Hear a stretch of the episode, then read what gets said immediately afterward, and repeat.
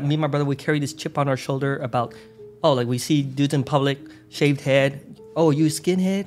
They say yes, and we could jump on them. Like that was just our thing. Like I think we also caused a lot of grief of people hating us because we went after skinheads specifically.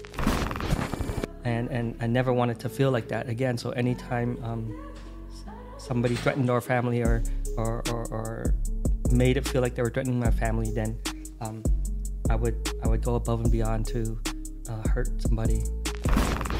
So I said, let's follow them. Where they at? They should know better. And we followed them for about 20 miles on the freeway. It was from Hollywood nightclub. We ended up following them all the way to Commerce, and that's where I shot and killed Mr. Min Nguyen and hit 3 other people in the car. Man, so the commissioner finds you suitable for parole. So what happens there? And I was standing on a prison yard one day, and I was like, man, like fresh readings on mindfulness and things like that. And then I go, why do I have to view prison as punishment? Why can't I look at this as a place where I can remake myself, even if I'm supposed to die in here? Yo, welcome back to Reentry Network Podcast. It's your boy Yak. It's your boy T. We got a special one today, man. I want to give a really big shout out to everybody that's been commenting and liking our videos. Thank you guys so much for subscribing and, providing all the support. We have another great one for you guys today. I want to give a shout out to Change Reaction, especially Daphna for connecting us with this individual. When you look this person's name up on Google, I promise you all his successes has come up, and you would not guess just by looking at him on his background. He has such a great story, and it's so powerful because I know there's people out there that could benefit from this on so many levels. So I want to give a really warm welcome to our boy, Quan Huynh. Let's go, man. Let's get it. I'm so sorry. So tell us, that was a little off, but what's the pronunciation? Quan Huynh. Quan Huynh. Okay. I apologize for that. It was a little tongue twister, but no, I think, yeah. I mean, if you're comfortable, would you like to move forward like that? I'm fine. We're clowning. You're gonna have podcast. So cool. Make it, okay. Yeah, we're at ease. So Daphna, it was funny because I was talking to Daphna about the podcast, what we do, and we're like, we love to get stories of people who've been formerly incarcerated. She's like, I have the perfect person for you. I'm like, who is that? She's like, this guy Quan. I'm like, no way. What's this about? Well, have you heard of Defy Ventures? And she started talking to me about all the stuff you do, which we'll get to pretty soon. But I was like, no way. So when I hit you up, man, you were so welcoming. I appreciate that. I think it's really tough when we reach out to individuals because a lot of individuals don't want to share their story, or they're scared to, or they're not motivated to. And hopefully you sharing yours today will motivate others, right, for the better. So to get really into it, we want to talk a little bit about your background because overall you were incarcerated for how many years? I've done a total of 22 years. 22 years. So we want to talk about how, what kind of led to that. So where did you grow up a little bit, and then how that kind of led to your incarceration? Sure. I grew up in Provo, Utah. First generation Vietnamese refugee. After the war, we lost our country. My father decided to settle in Provo, Utah because my mother had never seen snow. So that was his reason for deciding to go there. So I was the firstborn. My brother and sister were born over there. Utah is a beautiful state, but I did experience what I do now know to be racism growing up. So that was a lot of the backdrop for my issues later with acceptance and fitting in. One instance in particular was my younger brother and I, we were playing with our G.I. Joes in the streams, and some older kids and what looked like adults told us, like, get out of our country, get out of here, and start throwing rocks at us. And we're little kids, and we're thinking like, oh, the fence is so high, they're not gonna get to us. So come and make us. And they jumped the fence. They started chasing us. And my brother and I ran. I dropped some of my G.I. Joes. My little brother stopped to face them, and they punched him. And they started shoving dirt in his mouth. And I stood there like I didn't jump in. I was too scared. And then me and my brother went home. He was crying. I was crying. When my father found out what happened, he's like, "How could you let this happen to your family? And how did you let this happen? You're supposed to protect your family." So I think that also instilled in me like this thinking like, "Oh, so because I know later on in life, like anytime something bothered me or my brother, or somebody threatened me or my brother, we would actually like go pretty crazy around it, like go above and beyond. And I think that's where a lot of it was just already not my father's fault, of course, but you know, in him saying that and then never bringing it up again to me, it just felt like, damn, I've let my family down. I've let my father down, and I never wanted to feel like that again. So anytime somebody threatened our family or made it feel like they were threatening my family, then I would go above and beyond to hurt somebody. Yeah. Real quick, I just want to say it's pretty trippy how, like in retrospect, you can think back and it's super clear how some of the beginning pieces of these things happened or started taking place, you know? Yeah. And to backtrack it to a memory that young where you're like, I can't let that happen to my little brother again. And then once we hear the story that's later to come, it's like, damn, some of these things were precursors, you know? Mm-hmm. You were how old at this point when that was? 8. Wow, you were 8. That's young, that's a baby. I was 8. Yeah. So I guess 9 years old, yeah. Did that conversation ever take place, especially with like your father, like knowing that, you know, this may happen, racism may happen, or things like that? Well, I mean, a funny story. This is like the 80s. They have all these kung fu movies, right? Mm. On TV, right? Yeah. Remember all the kung fu movies? Yeah. And you know how they dub in the people's like they're speaking and then they dub it in. Oh, right. So I remember watching and I see their mouths moving weird. I was like, why do they look? And then I remember, I wonder if that's what I look like when I speak English. Is that why kids tease us at school? Right. So I remember getting in front of the mirror and saying, hello, how are you? And seeing my mouth moved weird. I just remember that. Wow. And I remember bringing it up with my dad. And he of course, he laughed in his gentle way. And like, no, they dub in the voices.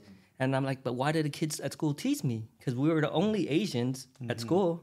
I mean, everybody is like 99% white. So like, I remember growing up thinking, I wish I just looked normal. I wish my family looked normal. Why don't we look normal? And so there was all of this going on for me as a little kid back then, like these weird questions, like only my dad could answer it. So my father gets diagnosed with leukemia around that time, and his condition got worse. So that's when we moved out here to California because his family's out here. Mm. So out here in California, for me, from growing up in Utah, Provo, Utah, coming out here suddenly, it's as diverse as I've never seen, like Hispanic kids, other Asians, blacks, and everything. So for me, it just like it was a totally different world. But then even at school, first in California, going to school with other Vietnamese kids, I was teased for not being able to speak Vietnamese well. Oh, really? That's a thing. I didn't know. Yeah. So that exists in a Hispanic community, and you know that there's just they said I was whitewashed. I didn't know that was a thing too. Yeah. Okay. They said, oh, you're whitewashed and you can't even speak Vietnamese. And so for me, it felt like, crap, I don't fit anywhere I go, like my own folks. So I remember just thinking, damn, there's something wrong with me. Wow. Just growing up thinking like that, yeah. So now, was mom's in the pictures too? Like, was mom, and what was that relationship like with you and your family as well? My mom's an interesting woman, like, and I highlighted her in my book because she can't express her feelings. Like she seems very cold. Mm. She's an amazing cook, and that's when I know that's how she expresses her love, through her cooking. Right. She won't tell me she loves me. She even to this day she still has that same issue, but I know she does. But yeah, so I think growing up, nice big warm meal. That's how. You Yes, know, but right. like. Does your mom tell you, tuck you in bed and tell you she loves you? No. For her, it's like, why are your grades not good? You have to do this. Yeah. You have to become this. And it was more just expectations. So, but then that's that was the relationship with my mom. Then my father's condition gets worse. He passes away when I'm 13. So my mom, by that time, had to go to work full time to take care of 3 kids. So she was never around.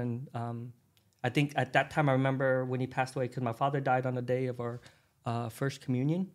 Oh, man, so, that's wild. Yeah. I remember thinking up until that, like as a little kid, I remember we're going to go. My mom used to say, your dad's going to die. And I think in the back of my mind, the back of my brother and sister's mind, like, oh, our communion's coming up. Our first prayer after we eat the bread, we're going to pray for our dad to live. Like I hear my brother talking about it now. I hear my sister. But back then, I don't think any of us were able to process it. I remember that day morning waking up, my little sister telling me, yeah, dad passed away last night. And for me, I was like, what happened? Like, God killed our dad just so he wouldn't have to answer our prayers. And I think, like I see now, you know how they say, like, families that experience death, there's counseling, there's treatment, and stuff like that. And we didn't get none of that. There was no way to talk about it. It was like, oh, your dad's dead, and now it's something that we just don't talk about. Would you say that the reason why you didn't get a chance to do it was because it's like culture that you don't do that, or is it because you didn't have access to that? I would say both. I mean, culture for sure, but then also, I mean, we were on welfare. Like we didn't have there was no talk about, okay, you've experienced the death of a loved one. This is the healthy thing to do. I remember like my dad's friends and his uncles that were at the funeral telling me, "Oh, you're such a strong kid," because I wasn't crying, or you know, whatever it is. I believe, okay, well, that means if I cry, that means I'm weak. So I can't be weak. So I can't show these feelings, and I don't talk about it. And I think like I did not begin to grieve my father's death until like 25 years after, when I was doing a life sentence in prison. Wow. That's when I actually went to talk to a doctor for the first time and talk about, damn, these are the things that affected me. This is how it shaped the way I saw the world. Mm. This, now I know why I focused a lot into the gangs and why I did this. And then it started, once I've understood that component, then I was able to unravel a bunch of other things about my own life and build on it.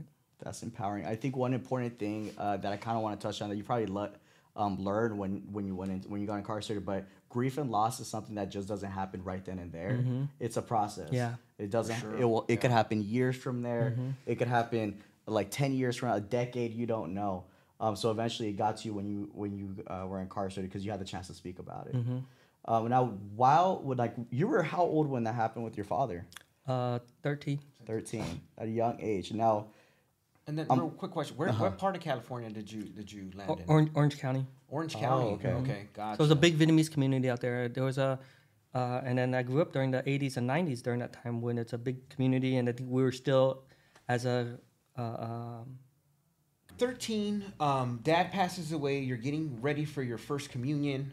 What kind of state of mind does that leave you in as a 13-year-old in a new place? Now you're figuring out there's different groups, there's things going on, but you're going through household trauma. Where do you find yourself at that point in time? Lost. I would just say lost. Like the whole family was. I look like even when I flash back now, I just think about my mom, my sister, my brother. I think we were just all lost. We didn't know what to do. We just went through the motions. Go to mass every week, pray, just be sad. Don't know how to express it. Just go to school, try to get good grades from mom, but then. Can't talk about my father's death.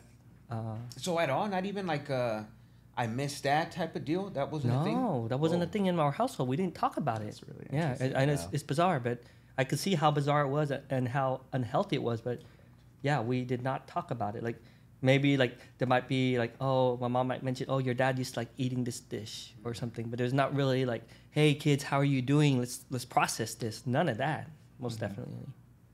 So now your mother really takes lead on the household component. How does that feel for you now that you know your mother's out of the house?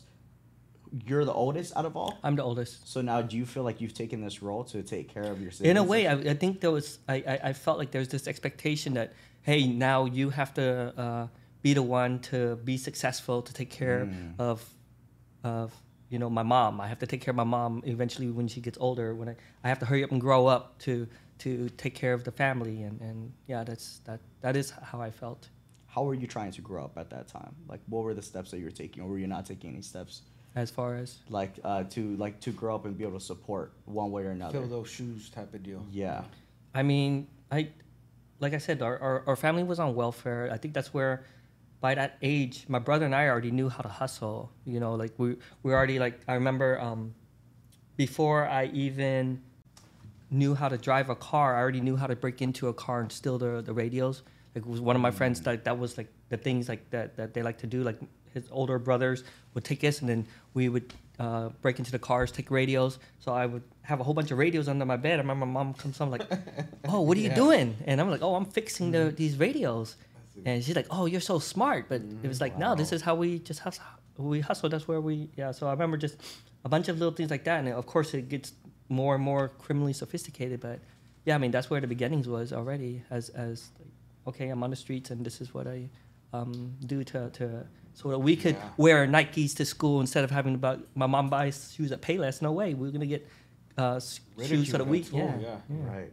Mm-hmm. How did you get exposed to that kind of, because now you transitioned from OC. When did you start getting exposed to like the car break-ins and things like that? I think it was just in junior high. One of my best friends at the time, his older brother were already kind of in doing things like this, and then these are guys that I looked up to as a little kid. You know, they have cars, and then later on when we're good at breaking into these cars, then they're like, oh yeah, you're good. They're really good at this. So then we get some recognition, and these are older guys that are telling me I'm cool, and I feel like I'm cool. So I think all of that, and then, you know, of course in the car, then you break into a car, you get the radio. If you find a wallet, there's credit cards. So they show us how to start scamming on credit cards, writing fake checks and things like that, and it just continues to evolve. Were these older guys that you mentioned part of a hood? Was this part of like a hood activity, or it was mischief still? More mischievous, yes. Type. Like, because it's like, this is all first generation Vietnamese, you know, but of course, you know, like now understanding the mass incarceration policies of the 80s and 90s and what that did to our communities at the time when they would... Tough on crime. Yeah, like they say tough on crime, and they come in with their vehicles and lay us down and say that we're gang members, and we weren't yet, but they were pushing that stuff. And suddenly we didn't feel like we were part of a community, so what does that do? So then they're like, okay, you guys are part of this group. Oh, are you this gang? And we're like, no, we're not gangs, but They were like, no, you guys are gang members, and they do these, they'll field identification cards, and like, oh, you're with this group, or whatever, and start labeling us as gang members. I think a lot of us felt like, oh, well, this is, if they're gonna label us, then we might as well now. Dang, that's an interesting perspective. I'm glad you touched on it. We had a couple individuals speak on that. Like, I was incarcerated in the 90s and the 80s, like, you gotta understand, my group wasn't a gang when we got incarcerated. Yeah. We were a group of friends, and then the other stuff came about, you know? So that's interesting to know that, or take it into account at least, you know, when we're going through these things, thinking about that. That stuff start escalating to eventually give you the bigger sentence? Was it, or was that just like a one-off thing that gave you the bigger sentence? No, those things escalate. I mean, my first arrest was at 17. There were some skinheads at our school that had called and threatened my mom. And they said they were going to kill her. And my brother found out who it was. So they came to my work. I was working at Subway at the time. And they let me know, like, hey, those dudes called the house. They threatened mom. So then he goes, do you know where they live? And that really happened real quick? They really called your mom? Yeah. Your kids? Some random? How did they get access to something? We didn't know how they got our phone number. Like, really someone gave them our house number. My mom picks up the phone. And they're like, gooks, we're going to come kill your whole family. My mom's scared, so she hands my brother. Somebody says they're coming to kill us. My brother's like, hello. And they were talking crap to my brother. So my brother heard, he's like, oh, I know who that is. So then he came to my work, and he asked, like, hey, do you know where so-and-so lives? And I said, I don't. But we asked my coworker. She's like, yeah, I know where they live. So she drew us a map. Wow. And she's like, oh, yeah, they live here. And she's like, these are the roads. Uh-huh. So then they're like, oh, okay. They took it. And I think about 3-4 months before that, one of my homies, we got a hold of a gun, so he sported everywhere, and then so everything after or that came out of our mouths out that, oh yeah, we got a gun, so we're just gonna go shoot him up. So I remember we had gone to this house party, and he, like the other guys who were surrounding us, a whole bunch of skinheads surrounded us. He pulls the gun out, and they all run. So like suddenly we feel this power, like okay, we have gun, we're a group, we have a gun. And this is how we're cool now on the streets, and people talked about it. So that day at Subway, they told me, okay, we'll be back at 10 o'clock to pick you up, and we'll go to this house. Your brothers? Yes, my younger brother and my friend said, we'll come back at 10 o'clock to pick you up, and then we'll shoot up the house. We're like, okay. So that was our talking. Not even like thinking too deep on it, right? Mm-hmm. You were just thinking, we're going to a repeat of what happened last time. I'll probably pull it out. They run away. The empowerment from it. You probably didn't dwell on it, right? I didn't. Never in a million. We never shot that gun before, nothing like that. 10 o'clock comes around. My brother and them did not come to my house. So we went. I went home. I mean, they didn't pick me up. I went home, and my brother's laying in bed, and he looked like terrified. I said, what's going on? He's like, we left. We went to the arcade, and they ran into some other guy that knew where those guys lived, where one of the skinheads lived. So he took them over to the house. Then my homie decides to go out, knocks on the door. They open the door. He ran inside and shoots 3 people. Wow. So he shot three people. All three of them survived. Within 2 weeks, then they arrested all of us, including me, for conspiracy. They said because I asked my coworker for the map. But, you know, I mean, as an aside, but yet the person that drew the map was not arrested. She was never charged because she's white, you know. So I was like, all of that tied into it. It's like, wait, how did I get charged? And I never in a million years thought that was going to happen. Yeah. So they got me under conspiracy. So. And for people that don't know, conspiracy is kind of like used as kind of like a smokescreen to give you life. So instead of fighting, I think it's called double jeopardy or something like that, it's their reason to be able to give everyone a different version of a life sentence on the same case, right? Yes, and if you want to track it even further, that's also under the mass incarceration policies on the war on drugs is where they came up with the conspiracy. So that's where they first used it, and then it later on became a blanket term for all police departments to use conspiracy charges under basically anything to wrap people up. Yeah. Insane. And then growing up in Orange County, was the interactions between other races and skinheads, was that a thing? Because that's, I would say, unheard of for even my generation out here in LA. Maybe for yourself, B, what do you think? No, it's like, really, I was curious because I know skinheads and stuff like that. That didn't really. It's diverse. It's diverse, and I know like even Santa Ana, for instance, it's a well-known location in OC too. So what was that experience like? So that was normal, huh? Right, like being out there, like for you, and running around.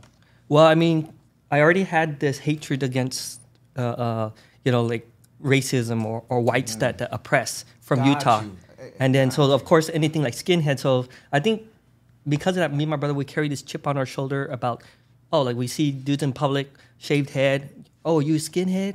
They say yes, and we could jump on them. Like that was just our thing. Like I think we also caused a lot of grief of people hating us because we went after skinheads specifically for a lot of. I get you. You're saying like at a certain point you internalized it, and so now you are being that person that they're talking crap about. So now I'm gonna show you like, okay, since you're already gonna, you know, throw things out there or whatever. Man, that's intense. So you get picked up for conspiracy because a friend did something. You guys, and I'm sure you probably have, or you know, prison. It makes you think of the fault. Like, yes, I had some fault in it, even if you weren't there, you didn't do it. There were still your group of friends, and you knew what was going on or whatever, right? Not saying that's the case. How does that even take place, the going into – were you a juvenile still at this point? So I was juvenile. They charged me as an adult. Yeah, I was at Orange County Juvenile Hall. They charged me as an adult. Ended up getting 7 years in the California Youth Authority. So I went to YA from there, yeah. So, of course, at the time, YA was like, oh, if you went to YA, then you went to Gladiator School. Right. You must be really cool, and you must be, and I think that's how we thought, like, going to the YA. So, I mean that's where my gang ties, like, got really deep into. It's like, it was in the jail, and I get indoctrinated by the older guys, like, this is our race. That's the Hispanics over there. Those are the paisas. Those are the whites, and those are the blacks, and these are the Asians. So this is how we have to organize ourselves in here. So I mean, that's where, and I really felt like, oh, okay, now I know where I belong. This is my group of people. Now I finally fit in for once. They're not teasing me because I can't speak Vietnamese or whatever. These guys take me under their wing, and yeah, so that's where a lot of it. And then, of course, going into YA, and then there's a bunch of other young gang members and young mischievous kids, and we just start forming our groups, which later on became, that's the core of our gang later. That's nuts. Right. So you end up going to YA, and that end up, again, that's why I'm glad that they did away with the YAs, because it would end up grooming you for prison, you know? Yeah. To become literally like a crash dummy for prison, really, right? That's what YA did. Yep. I just... So you caught the 7, and what? How does that happen? You going in, I'm assuming you're a lot smaller. You're going in, and there's a bunch of grown men. This is YA.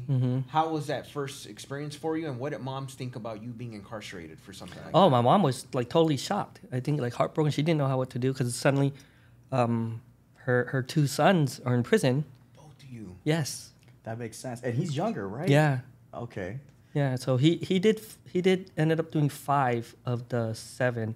I did 2.5. I got out, but then getting out from there after 2.5 in the YA, and then I'm out there running on the streets now. Now the guys that were locked up with me in the YA or in the county jail or at juvenile hall, hey, I think that's the only place where I felt like I can have guys that can understand my journey. I didn't feel comfortable around others, but yet there was a part of me like, okay, I still have to make my mom proud. Let me enroll in college. Let me get a job. So it was like a double life, wanting to try to, you know, still, I guess, basically trying to find my way. How was that with knowing that your brother was still incarcerated? Like, did you feel a certain way with that part as well? Yeah, I felt guilty. Like, damn, I wish my brother was here. You know, like, it's funny because when him and I have the conversations, I think he felt guilty because I got arrested. But for me, I felt guilty that he got arrested. Like, damn, my own little brother, and I couldn't even protect him. So I think I think both of us were affected. And it's a strong relationship. I think the brother love is a strong relationship, and you could speak on that behalf too. Like the whole incarcerating component of like having a brother incarcerated while you're out, you always want to look out for the best. And I'm sure like even now, you're at the moment right now, is your brother incarcerated? Is he free now? No, he did 5 years, got out. He's doing great. He's a business owner, has his own restaurant. Yeah, he's doing great. He was in real estate. I think during the boom of the 2000s, I think he made his. Well, boom for some, huh? Right. Well, but then it crashed. And then it crashed in 2008. But I think before that, like the early 2000s, I think he made, like at the time, he's like, oh yeah, I made my first meal before I was 30, and then of course everything crashes later. So yeah. And like I'm sure no one would ever know he's went to YA. Like, yeah. It's crazy youth authority.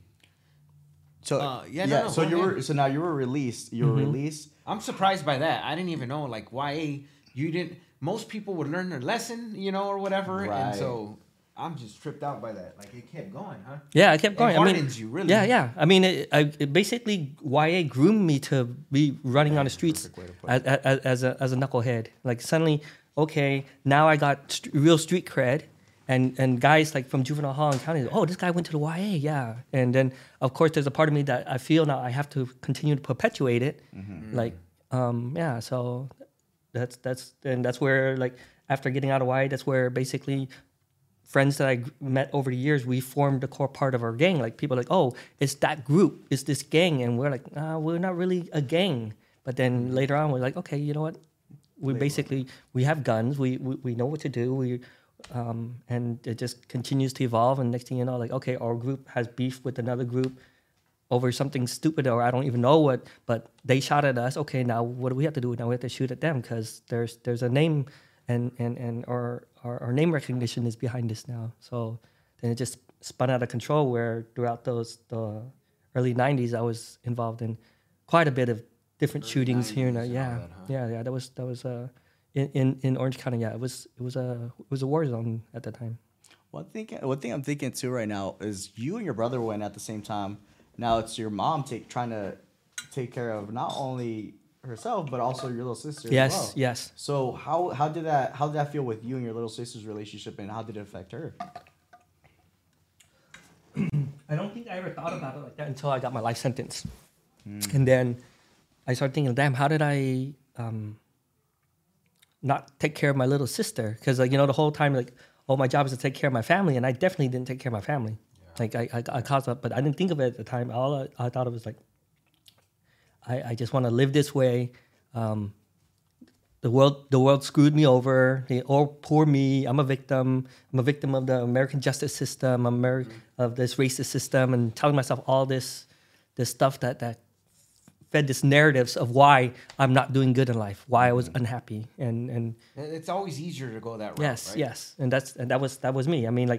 I looked at myself as like, oh, I'm a revolutionary, and I remember telling my mom at YA one of the times when I had violated for some guns, and she came in to visit me, and was like, oh, you know, you should just pray. And I was like, why do you continue to talk about praying to this white God, you know? Blah, blah. And I was just so angry and blaming her. And I was like, I wish I was born 20 years earlier. I would have joined the Viet Cong, become a revolutionary, and those people aren't traitors. Those are liberators of our country. And like all this crazy madness, but that's what stuff I believed in that time. It's just because it fed my narrative of fuck this system, and this is how I got screwed. And instead of owning my part in anything, it was like easier to blame the world. It's so intense that you build such a passion for something just because they gave you attention and love. Mm-hmm. Like nothing else other than the fact that you got that attention and love, and that's where you build passion based off. And that's all what a lot of people are just looking for at home. Man. That's all they're looking for, just passionate love and just approval, like thank you, or like, you know, that's why I always say words of affirmation go such a long way too. Yeah. I always try to emphasize that. So if anyone does anything great, like great job, man, I'm happy you're here, etc. Even for those that we work with now. After you got out of Hatch YA, how long did it take for you to get in car? Because you did one more little sentence, and then you went to your life sentence, or I got arrested. I got like violated like two, three times. So you're like 21 at the time, fresh out of YA. You got some size on you. You're out there running around. No size. No. So when I got arrested, 106 pounds, skinny all the way up. Yes, I was on built now. So I was on a wrestling team in high school. And I remember I was trying to get down to 103 that year. So when I remember they weighed me in 106, and when I came out, they said, "Oh, you got big." I was like 130, still like small. Still yeah, small. Even though it's a lot bigger than you were at 106, it's still small. So you off rip, you took it as in like, now I met a bunch of dudes in YA. Now I have a network, right, or a stronger network at that. Instead of going the other route, like, fuck this. Who wants to be smelling another man's shit, you know, all day? Yeah. Which happens. Happens to me, happens to a lot of people, you know, that you would think it just stops there, but so it kept going, huh? Yeah.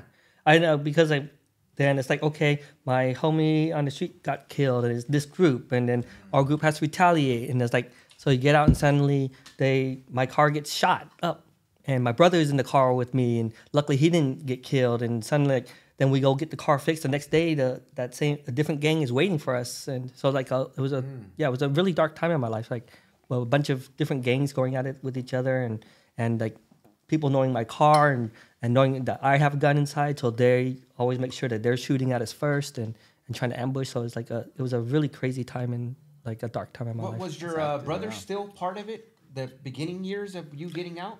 Like this is me like getting out, and then he's still incarcerated, and me going because in and out, gotcha. And then he finally gets out, and he's pulled up into that madness with me. Oh, okay, yeah, man, and that's again, you guys are like, yeah, so it's like this, like, man, I'm pulling him, he's pulling you, or you find yourself in those situations, huh? Of course, like he feels he has to protect me, and I have to protect him, and then, so then I think I got violated. In 96, and I had to do 2 years on that one for a gun violation, and they pulled us over with a whole bunch of guns and stuff like that. I got 2 year violation. Oh, wow.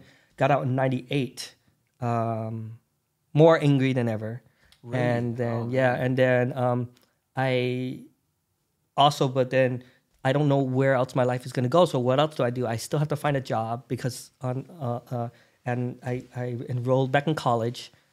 Still trying to find my way, and I look back now, like, I was just lost and confused, and so it was around that time, was like 23, 24, and then I got I was working at this company, the Gallup organization, is the ones like they do the Gallup polls and stuff like that, canvassing and stuff like that. Okay. They do a lot of surveys and things like that. So I was their interviewer of the year. I got a big award, and so they asked me to interview for a management position. So I remember thinking, like, finally my life is gonna go right for once. Like, now I get to be a manager over a site of 300 interviewers. This is what success looks like. Mm-hmm. And I remember the interview. On parole, I was still on parole, and so I was still on Y parole. And then I, what's it called? They did the interview, but it's not like a regular job interview. They do it like a personality base. Like, what do you think about when you drive home at night? When you hear this word, what color do you think? Or there's all this, like, all personality stuff. So they did the interview, and then about a month later, they come back and said, "Hey, Quan, we're sorry, but you're not a fit." So they use that exact word, "You're not a fit," and I think that touched that part of me, like, fuck, I don't fit in. Again. And like, here we go again. And I remember I didn't talk to my girlfriend about it at the time. I didn't tell moms. I just did what I did. No best. I went down to the bar, got drunk. A couple weeks later, I was at the nightclub with some of my homies. I found out some of them got in a fight with a different group. I wasn't even involved in the fight, but I had a gun in my car. So I said, let's follow them. Where are they at? They should know better. And we followed them for about 20 miles on the freeway. It was from Hollywood nightclub. We ended up following them all the way to Commerce, and that's where I shot and killed Mr. Min Nguyen and hit 3 other people in the car. They were another group. So that's 98. That's when this happened. And I was 1998. Yeah. And what are the chances that you guys meet each other at the same bar? You happen to have a gun that day, and all that falls into place the way it does. Yeah. Huh? Well, I mean, I think the gun was there intentionally because, like, I think I had all this emotion going on inside, and I know how. Let's say, like, regular people can vent, they can talk. I knew, like, okay, whenever things were going on wrong in my life, what do?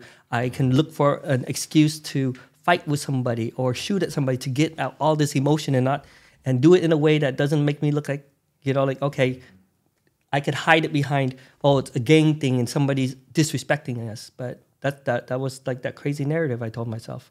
So I get it. You're just masking it under something else, but it's really some internal things going on that are... That's exactly what it was. Just a bunch of internal... But I didn't know that at the time. Right. I was just like, oh, these guys disrespected us. I know what to do. And I just had this urge. I have to do it. I have to do it. It wasn't anybody told me to do it. You know, I wasn't even involved in the fight. But I just felt like this is how I could... I may have failed in this part of my life, but in this part of my life, this is where I can be accepted. I can get some...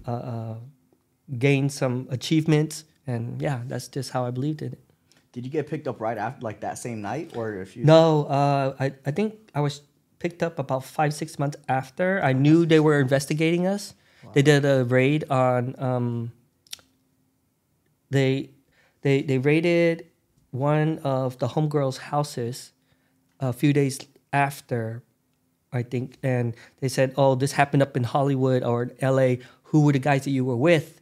And so that's when I knew they were onto it. So I remember I coached her what to say, what not to say. I got rid of evidence, broke apart my gun, started coaching a bunch of different witnesses, and then they finally came and raided us. I think about 5-6 months after, charged me for the death penalty. 5-6 months after normally means though that you have some type of action. Because they just didn't. Action. They didn't know. I think they were investigating who did the shooting. They didn't know who it was. I think in the process of the investigation, that's how they started to find out. And then so they raided me. I was charged with first degree murder with special circumstances. That was 98, and then went to trial around 99, 2000, was found guilty of second-degree murder, which at the time for me or for everybody in the state of California, it's the same thing as a death sentence, because life sentence, 15 to life, 100 years to life, they were not paroling. Yeah. They had not paroled anybody since 1977. So when I went in, I was like, okay, I'm going to die in here, so I'm just going to live the way I want to live. And that's just how I did approach prison life for years. At first, you came in without any thought of like, damn, I messed up or anything like that. I'm like, oh, there you go. Yeah, like, let's just do it. Let's just go with the flow. Now. Yeah. Unfortunately, I think that's. I would have to say I went into prison. There was not an ounce of remorse in me at the time. At the time, I was like, I told myself in my head, oh, it's my life or theirs, you know, and. Which is a bullshit story because like I wasn't involved in the fight. They didn't see me coming up on their left side, and we just unloaded on them. So. Yeah, but that's just how I justified it in my mind for many years. What was that experience like? Now, where do you go? What's the first place you go through? Pelican Bay. They sent me to Pelican Bay, which so at the time they were like, that's where they sent all the high-profile gang members. And I remember hitting the yard thinking, well, if this is where they send the most high-profile gang members and the toughest dudes in the state of California, then I have to hit this yard and show why I belong here on this yard too. And I think that's all of us on that yard just had that mindset. Do you think you handled it, and it sucks, you handled it so well because of YA? You shouldn't handle that situation well, but, you know, whatever. You were seasoned at the time, so... Yeah, I would have to say YA seasoned me to think like a thug and a criminal, yeah. Because, you know, I'm sure if you went up there with another kid that lifer, freshly sentenced, he's probably shaking, you know, trying to figure out how this is going to work. Yeah. Oh, I'm sure I was shaking inside too, but I definitely, so if anything, it seasoned me to hide it better, but I was definitely shaking up in there. And I imagine all the guys up in there, that's just how we felt. Yeah. Yeah. And especially at that time, you hear Pelican Bay, you're like, I'm going to hell, basically. Yeah. You know? So, yeah. That's intense. First sentence, you get sentenced and you land in the probably the furthest place and the worst place possible, right. Pelican mm-hmm, Bay. Mm-hmm. You land on a 4-yard, it's still 4-yard type deal. Yeah, 180. It was a 184 okay. yard at the and time. And at that time, they probably just had that and a support yard. Yeah. That was it, like a 1 or something. Mm-hmm. What were those fierce, was it few years at that time? I ended up, my points dropped to level 3 about a year and a half after. So what happened is, soon. Okay. What happened is, so funny story of how I got sent to Pelican Bay. There was a counselor that at Delano, was it? I think that's where my reception was. Delano, she was checking off all these things and to add points, right? Like say, if you have a high school diploma, it says no. And she did all these things because I only had 15 to life, but she pushed my things up to like 50, I think it was 58 or so, I can't remember exactly what it was. And I was like, wait, why did you say I don't have a high school diploma? I went to college. And she's like, I don't see it in the probation report. Like she kept on citing the probation report. Mm-hmm. And I go, wait, the probation. And she's like, and she told me to sign this paperwork to say that I'm a gang member. And I'm like, no, I'm not signing that. And she's like, well, probation report says that they suspect you. I go, I went to trial. I was found not guilty of gang crimes. I go, your probation report here says that I was arrested in college. Right there, why are you not giving me the points for being? And she wouldn't budge. And I was so pissed. I was like, you know, do they even? I go, can I ask you a question? Do you even need to get a high school diploma to get this job? Because obviously you don't know. And she was like, okay, we're done here. And then so that's why I think like she's like, okay, shoot this guy to the. I'll send you to the worst place possible. Don't worry. So then I go up there, and because my name is foreign. And they didn't have any type of schooling or record of me having a high school diploma or going to college. They enrolled me in ABE1, ESL, whatever. That's why they put... Oh, the ESL stuff. They enrolled me... That you don't even know Vietnamese. Like, they're just assuming... Yeah, just because my name. Okay. So, but because they did that work assignment said I began work already right when I hit Pelican Bay, whereas if I had a high school diploma, I have to go on a waiting list. If you don't get no work or school assignment, you don't get any extra points. So... The whole place was slammed down, but because I was there for 18 months with a work assignment, they were able to drop my points. So then that's how I got to level 3. So I went to Donovan from there. I went down to Donovan. Gotcha. So fresh, you stayed a year and a half in. You already moved your first prison a year and a half in Donovan. Donovan was a level 4 at that time? 3 was level 3. Level 3. And then in 2006 is when I went to Soledad. Also level 3. I was supposed to go level 2 at Soledad, but they overrode me to the level 3 yard, the north yard there. Okay. Stayed there for a couple of years, and then I went to Solano. And that's where I paroled from. So I got to Solano in 2008. Mm. Did you ever go to San Quentin? No. No? But you did the TED Talk for the San Quentin TED Talk, right? Yeah, I did a TEDx San Quentin TED Talk. That was technically... When they first were talking about doing it, we were supposed to do it inside San Quentin, but there was just so many... Is this what the ear hustle guys...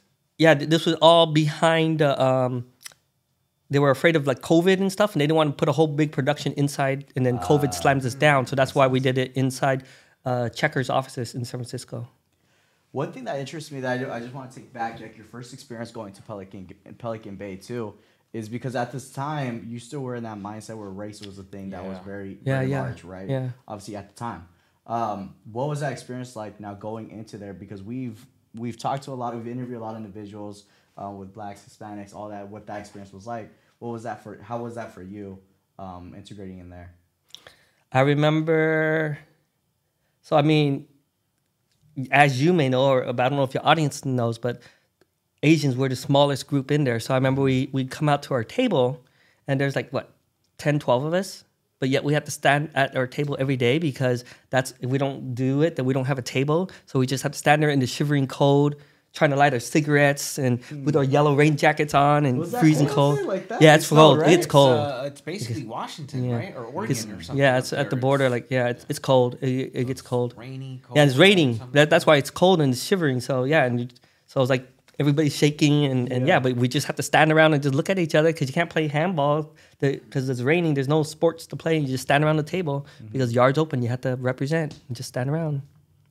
So. You're right. I forget about that, like the mindlessness that's involved in that. Yes. You just have to be there. Yeah. Just showing face. You hate it. It could be either on the worst end, cold as hell, or on the hot end, it could be 120 degrees, and you just have to be there, huh? Mm-hmm. That's the culture. Yeah. So you would think you still have that freedom to at least walk in the yard like nothing, but even then, you still have to abide by some stuff too. And that part. Right, so I mean, exactly. Yeah. So then that experience was just was it mind boggling? Like, was it a little crazy for you knowing that you had such a small community compared to everybody? No, because I think I was already. That's how it was for us at the juvenile hall and in the county jails. We're always outnumbered, so it's like for us, it's like, okay, since we're outnumbered, then we have to be more violent. And if things happen, I think this is where we have to pull more weapons or whatever. Just always have to go above and beyond to protect ourselves, or at least make it feel like that it's not worth it to go at it with us. Higher level participation was required on your guys' part to like keep yourself. Oh yeah, I mean internally we always said, there is no such thing as a second round. You better be out for the first round to all go to the hole together, because if you're the one stuck in the cell and only it's going to be, what, 300 Mexicans fighting you or 200 Crips or Bloods jumping you and one dude? Yeah, so that's why we're always on the yard. You have to be on it. Like, if it's going down, it's going down. Just we better be the first group to go out. What was your experience like? Because I'm assuming you went to the shoe at one point, right? No, because at Pelican Bay, that was they had us on a soft shoe program. They called it that because the officers just got attacked. So they were like they're only letting small groups come out at a time. I had gone to the hole at the county jail when we rioted against the police, so they threw us in there. I remember they stripped us down and sprayed us all and kept us in the hole there for, what was it, like 6-7 months, just fighting with the police up in the county jail too. Yeah. Yeah, that's large. So a lot is happening with your experiences. I guess when did you kind of start getting to what was happening with visits? Because even you're in Pelican too, visits were there were no visits at Pelican Bay. Yeah, that was way too far from my family. But yeah, there was no visits there. I didn't get visits till I got to Donovan. But Donovan was a different spot because I think that's where I began to get involved with sports, and I think that's where that got me to see the race thing differently. Yes, we were still on different races, but now. Oh, there's this group of dudes that plays football that are all black and there's all Hispanics. And then yet we could still have a banter, and I got to see them differently, Like, wait, we're all just incarcerated here. Yes, there's still this tension, but it's not like I don't know them. They're not mindless. And so I think that's where sports started to change a little bit of that YA mentality in me. Mm. And then I think as the years go by as well, you're just such in a small, close quarters. Eventually, you're going to get to know different cultural mannerisms. Yeah. You're going to get to know just the walk of life for different folks. And then you get accustomed to it. And you're like, I know what it is to be with somebody up north, even though you've never been up north you know, or something like that. You start to see that. And I think for myself, especially by the time I got to Solano, because at Solano, it's dorm living. So now, so yes, my bunkie is the same race, but now I'm living in the same dorm of different races. You go out to the day room. So then those and by that time we were all lifers. Yeah. So it's like the graveyard for lifers. So that I think that also that shared bond right there kind of started to make me look at things a little bit different. Not totally, but a little bit differently. And then So you mentioned something about at that time when people were getting sentenced to life, you weren't seeing any lifers come home.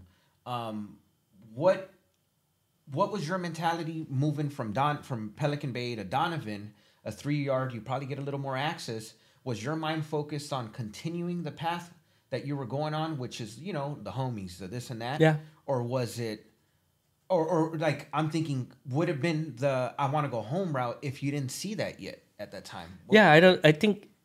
Of course, we all say we want to go home, but I didn't see a way. Like, my appeal had, it was at Donovan that my appeal got shot down. So it was basically, okay, my paperwork's done with. I'm dying in here. It's like, but we just push it off. Okay, so I'm just gonna work out. I'm gonna play sports. This is how I'm gonna do my time. Still do. I'm a hustle, and then that continued to inform me, leading into a Soledad and then Solano. Once I hit there. Even when I hit Solano, what was that, 07, 08? I can't remember, right around there. I think that's when Henry Lawrence came around, the ruling for by for the Women's Sandal Arts. It was like became big news because like the very first woman life-term prisoner that argued up to the Supreme Court, like what's the difference between life without possibility and life with the possibility, because it doesn't look like California's seeing any difference. And they had like 30 years of data to go back to and look, oh crap, she's onto something. They're not paroling nobody.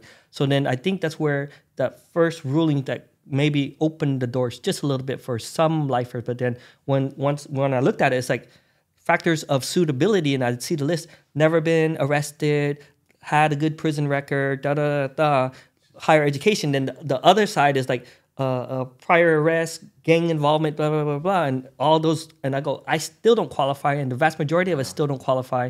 And we didn't hear of anybody going home anyway. So there was just that contributed to it. But I think that's around when I first heard like there may be a little bit of an action, but still it was like, yeah. It was unheard of. Yeah. Mm-hmm. And then the three strike dudes were still in there, barely fresh, 4 or 5 years in their sentence. Yes, yeah. And they were realizing like, oh, this three strike is for real. Yeah. I really got three strikes for stealing some underwear or something, you know?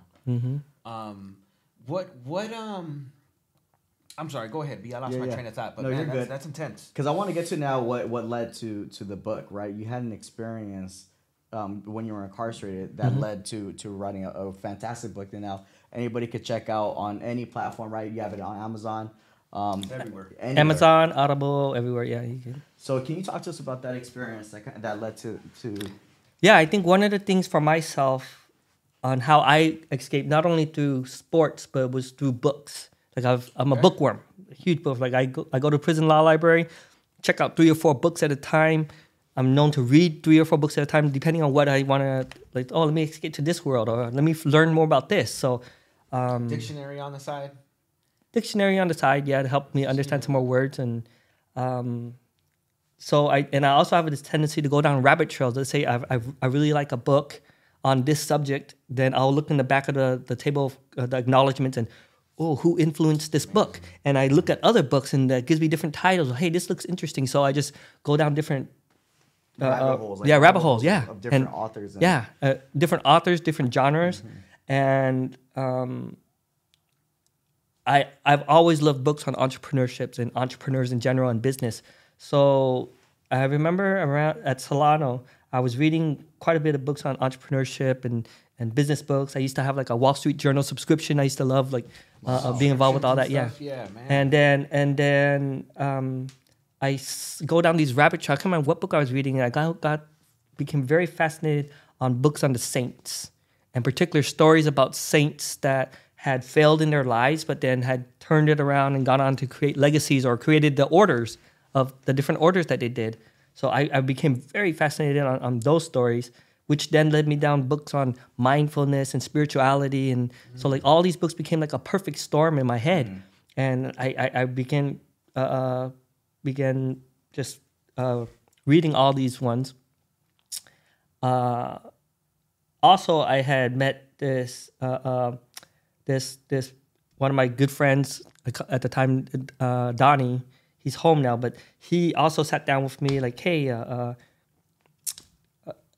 remember, like he began coaching me on different things about my own personality, and he got me to examine myself. So it came this perfect storm in my head, and I was standing on a prison yard one day, and I was like, man, like fresh readings on mindfulness and things like that. And then I go, why do I have to view prison as punishment? Why can't I look at this as a place where I can remake myself, even if I'm supposed to die in here? And, you know, of course, the answer from the universe comes back and says, yeah, you can. And I remember that moment very well because I was standing at the prison fence. At Solano, they have these hills, and the sun was barely coming up over, and I could feel the warmth. In the little blades of grass, I could see the individual drops of dew. And then up above me in the razor wire, I heard a sparrow chirping. And I tell you, like, the sparrows had probably been chirping my whole prison term, my whole wire term, and I never heard them. And these sparrows are everywhere on these prison yards, you know? You know, they land on the razor wire. I don't know if you ever noticed, like, they all have stubby feet because they landed wrong when they're... Yeah. And so... mutated? Yeah, they were mutated. Yeah, so I remember seeing it, and then I would have to say from that day forth, prison was no longer this harsh, cold, ugly place. It became a place where I felt connected to other human beings, other men, some of them much further along on the journey, some of them perhaps not even awakened yet. But I looked like, oh, crap, we're all just here on this journey. So then I became fascinated every day, like, what else can I learn about myself? What else can I do? One of the first things I did is I checked in with a therapist, and that's where I began the process of grieving my father's death. While incarcerated. This is like 25 years after he passed away, and this is where I first began mourning it. And then, being the consummate bookworm, I get fascinated with Elizabeth Kubler-Ross's model on grief and loss, and I started reading all these books on grief and loss and what this. So then I noticed, wait, all these guys around me are also grieving, whether it's grieving because they've lost a family member that's passed on, or a wife or a partner that's left them, or kids that no longer talk to them, or even something as seemingly harmless as being moved from one prison to another, but yet they've left behind friendships that they cultivated for years and now, and unable to talk about it. And I saw this pain and this need for healing. So I put together a syllabus, and I submitted it to the prison psychologist. The psychologist loved it, and we started the prison's first ever grief and loss group. Wow. And suddenly I'm in there firsthand, and I get to see, oh, shit, now I feel alive for once in my life. Now my life has meaning. So then I get involved with other groups. I create other groups. And then that just began building this momentum within me. Like, this is what it's about. This is what making an impact is about. This is how I can serve the men around me. And this is where I am, in this little forgotten corner of the world that nobody would ever know about, but yet I am alive and I am making a difference. And and I'm making an impact. And that just became for me like, oh, this is how I want to live my life, even if I'm supposed to die. And suddenly, inside prison with a life sentence, I feel absolutely free. And in also my bookworm travels, there was this other guy that loved to also read books, and him and I would share books all the time. And then for some reason, he one day gives me his parole hearing transcripts. The parole hearing transcript, nobody shares it in there, but he let me read his. He had 7 of them. I think the man had been down like 30 years at the time, went to 7 different hearings. Damn. And when I read it, I saw like, wait, what he told me said happened, or what he kind of says happened, and what actually happens in the parole hearing are 2 different things. Mm-hmm. And I'm reading, because it shows, it's an actual transcript. It says, like, inmate so-and-so, parole commissioner, and it says what they ask and what they say. So I'm reading, and I go, crap, I think I know why he's not getting to go home. So, and it's not his crime, so then I sat with him and said, hey, I think I know why you're not able to parole. So he sat down with me, and I started walking him through the parole process. So people saw, like... He was open to that? He wasn't like a little... No, that was weird, because I think because him and I were reading the same books, and it kind of contributed to a different way of looking things just a little bit differently. So he was open to it, and I didn't know what I was doing, but I go, I think... So another of my friends sits down, and there's 3 of us now, and we're talking about the parole process. So people are like, what are you guys doing? And he's like, oh, Quan's helping me prepare for the parole board, which then the guys scoffed, like... How can Quan help you prepare when he's never even gone to the board? You guys are all crazy, right? But I was like, man, I think this is so in alignment with how I see the world and what showing up in the world and personal responsibility, all these things I was fascinated with. So my other friend that sat with this goes to the parole board and is found suitable. And that just opened the floodgates. Like, people are like, what the hell? So now everyone wanted to talk to Quan, huh? And or him or group. Yes, like, they're like, oh. Yeah. But then I go, okay. So then for me, I was like, crap, I know this amazing sense of freedom. And I got it not from going home, but it's just by showing up and owning parts of myself that still need refinement.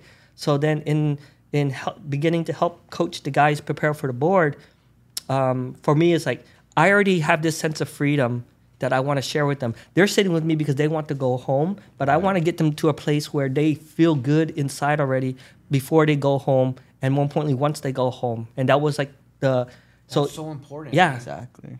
And even the guys that didn't get to go home, but as long as they come to a place of I am content and happy and have forgiven myself, and that's the place that I was trying to get the guys to. So, yeah. I would say like those last few years, I helped like maybe 12, 14 guys go home. which is not an insignificant amount, right? But we think the amount of lifers that are in the state of California, like 40,000.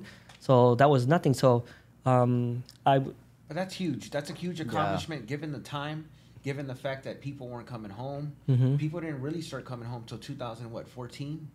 Probably, yeah, I think, yeah, around there, 14. Sprinkled 2011 and 12, but those guys were getting cut from the courts. I think because I paroled in 2015, and it was still, I think, less than 3-5% of us lifers were coming at the time. I think it's changed for much better now. The rates are higher, but it still needs to be a lot higher. There's a number out there. Like someone that's doing the data. I think CDC's website. Oh, they track that. Yeah, okay, they track it. They say the percentage. So. The website should have it. You know, I'm also kind of like fascinated by the fact that you never mentioned that this is coming from like the prison. This sounds like it's from your own accord, your own willpower to make these things happen. Yeah, yeah. So the rehabilitation came from you within and from the decision. And with other men around that are looking to make a change. Yeah, because they were like, don't get me wrong. Like when I left, I felt there was a part of me that felt really guilty. I go, man, there's so much more deserving men here that are doing much better work, that did much less violence in their lives and yet are still stuck in here. But yeah, I think just that's just how I think this happened around. My Sparrow in the Razor Wire moment happened around probably, 2010, 11, around there. And so like those last 3-4 years, yeah, I was able to lay out a bunch of good framework for how I wanted to live my life and how I wanted to show up. Was there a story that kind of caught you from those 12 to 14 that you helped, that you were like, wow, and helped you realize even more, something more empowering that you probably haven't touched on? Or that just helped you realize something even larger than what you already had going on? One of the guys that I helped, I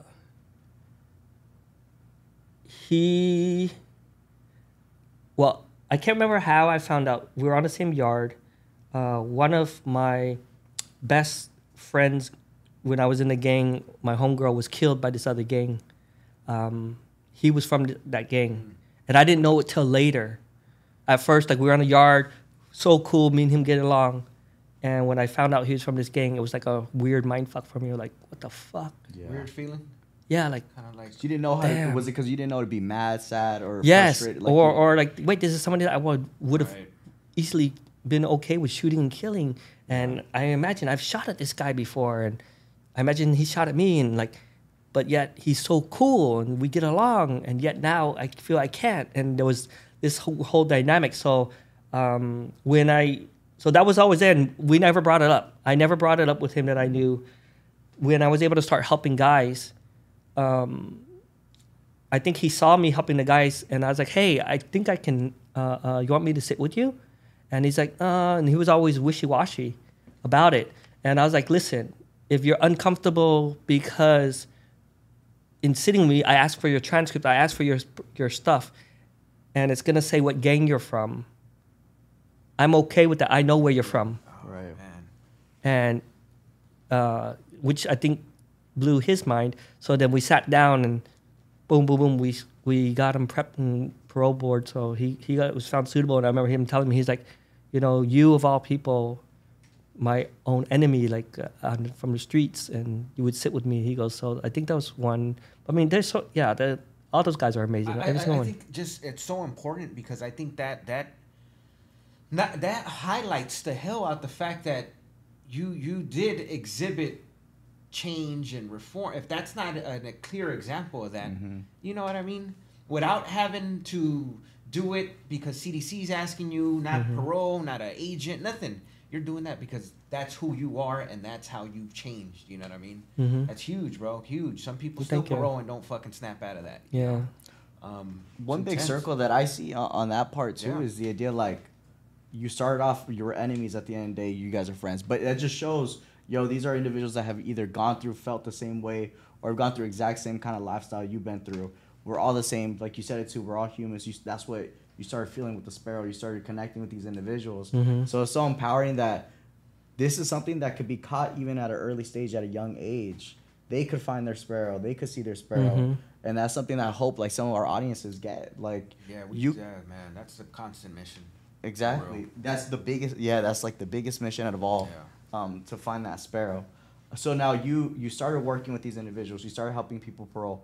Now, when did that kind of, like, it's ironically when you started going into these meetings, like, were you getting help, or did you feel like you already knew? Or that, or I'm thinking, how did that? How did you implement all the stuff you were teaching now for your own thing? Because that's it became a constant sense of like refinement, like seeing my friend tell me what happened in the parole board, and reading what happened, and seeing it's totally different, inform me like there's this narrative he's been telling himself, and it's over the years. And then it made me think, what narrative have I been telling myself that over the years? So I started looking back and unraveling like, wait, I told myself this narrative, and this is no longer true. So I had to start listening for myself. So I think every time I learned from these guys, I would try to apply it to myself. I mean, I began journaling, so that became a place where I could be very honest.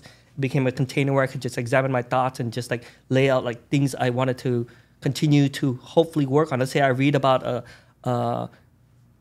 how to effectively communicate, and then I want to practice it, and then you and I get in an argument on the yard, and I'm trying to effectively communicate, but it doesn't work because I forget that I want to effectively communicate, and I revert back to my old self. Then I come back to my journal. This is where I failed today. This is where I could fix it next time. This is what I would have done. And I just started going through that process. So then the next thing I began the process. So it was like years later, I look back through my old journals, and I'm reading things that I wanted to practice and realizing, shit, this is where the seed was planted, and yet this is what I've been doing for the past few years. I've evolved past that old person. Yeah. So I think that became this really huge sense of accomplishment in myself, and then it gave me this sense of how can I still continue to learn from those all around me to make myself a better person. And that's just, so I think, I mean, that process is still there to this day. I look at it like, okay, what can I still learn from people around me? How many parole meetings did you go through to get released? 2. I was released on my second one. The first one I went in, they gave me a 5-year denial. So how many years were you in at that time? Was this already like 20 in or something like that? No. I've done a total of 22 years, but on the life sentence, I did 16 and a half total. Okay. Which shows that you did something perfectly in order for them to have paroled you. Most people we hear, even in our past interviews, it sucks. They end up doing like 25, 30-ish for murder cases and stuff like that. Remember, 25, 30, or somebody doing 40 years, if they had come in during the 70s and 80s and 90s, and did their time then and gone to the parole, even if they ran a perfect program, they would not have got paroled because of the mindset of the parole board at the time. And I think the belief the data is there from 77 to 07. They did not parole a single lifetime prisoner. Maybe they might have pardoned a couple, or maybe people that had connections like with politicians, or like a cop, a police killer, a policeman that did a killing or something. So those were the very rare ones that got out through a governor, like parole board, and then the governor doesn't pull the date.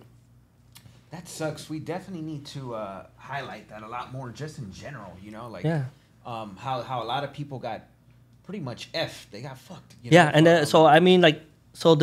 know like the OGs, like the ones that had like the B and the C and the D numbers that continue to go to board during that time and got hammered, and yet so when we meet them, we're like, oh, this is an old bitter man, but never taking into account what happened to them during those years, on how they were traumatized of going to a board over and over and over, having it be hopeless, and have the board like hammer them, and then they just go into a shell of themselves, or they have this narrative like the board's gonna screw me. Why am I gonna show up? I mean, I know guys that still refuse to go to the board because of a bad experience at a parole hearing decades ago. So many good things going on. Like even now, somebody. The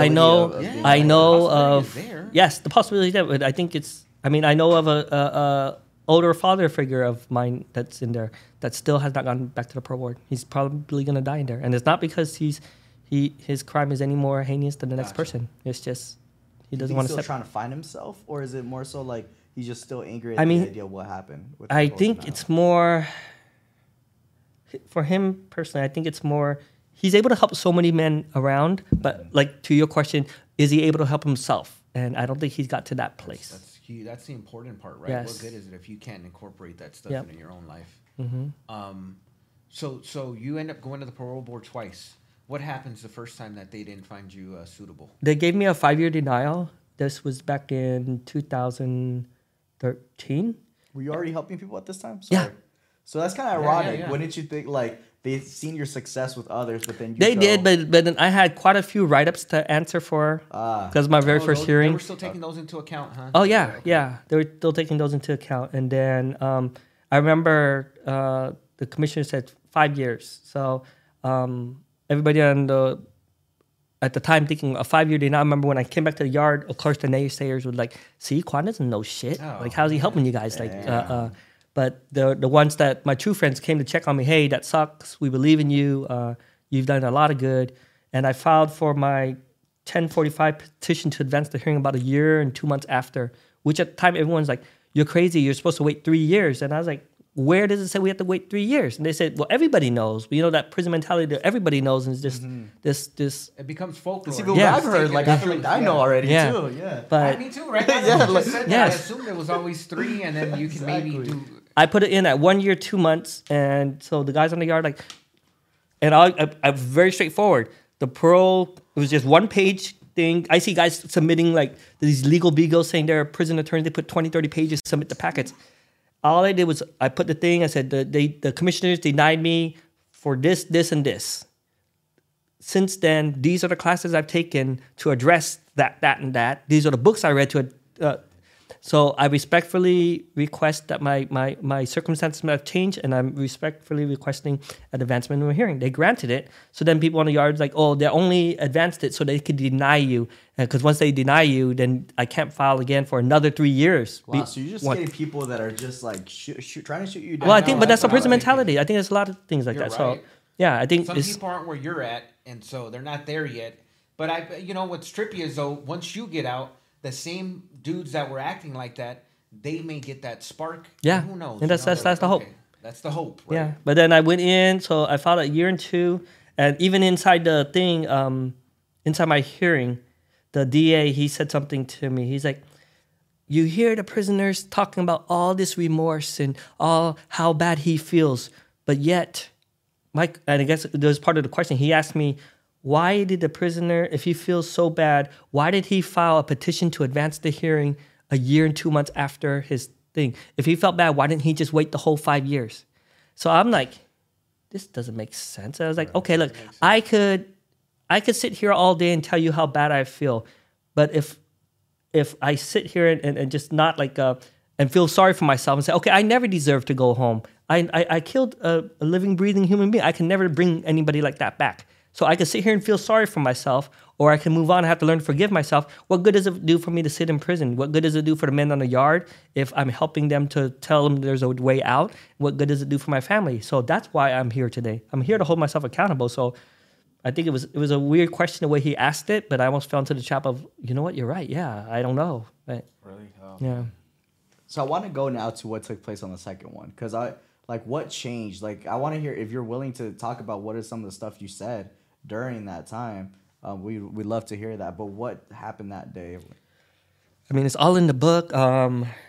Yeah, I detail it. I think I just showed up. I showed up and was just my genuine self. I mean, I owned everything that I did. All my, before leading up to prison, all my stuff throughout my prison term. Yeah, and I think the commissioner just saw, like, you know what, this, it makes sense. Like, I don't think this person is dangerous. But even that hearing, I thought they were on me, and I thought I'm not getting denied. I'm not. That's the one where the dude's saying, you haven't learned enough, year and a half, you haven't remorsed enough, huh? Yeah. And I tell people, yes, there was a crime committed, you're taking accountability for that. But we're not the judge. Who's the judge to say that this amount of time is what you should be getting? Mm-hmm. That's why there's a judicial system to decide that. You know? And you use that process, and you actually showed reform. There's a panel of people you have to go through to come home, right? Mm-hmm. They don't just let you, every person that thinks they're ready to come home. No, they vet you, you know? Mm-hmm. What is one thing, and I kind of wanted to touch on this, just for the audience that may have family members going through this. What are some of the things that, let's say, for example, some people out there have life for uncles, dads, something like that, that they may be doing wrong when they get denied? What are some of those things that they're doing wrong? And one, for example, I hear a lot that they want you to admit to the crime, and people tend to say, it wasn't me. It really wasn't me. And it sucks. I really think it sucks because some people, it really wasn't them, but they have to admit it in some way, shape, or form in order to move forward. Is that stand true?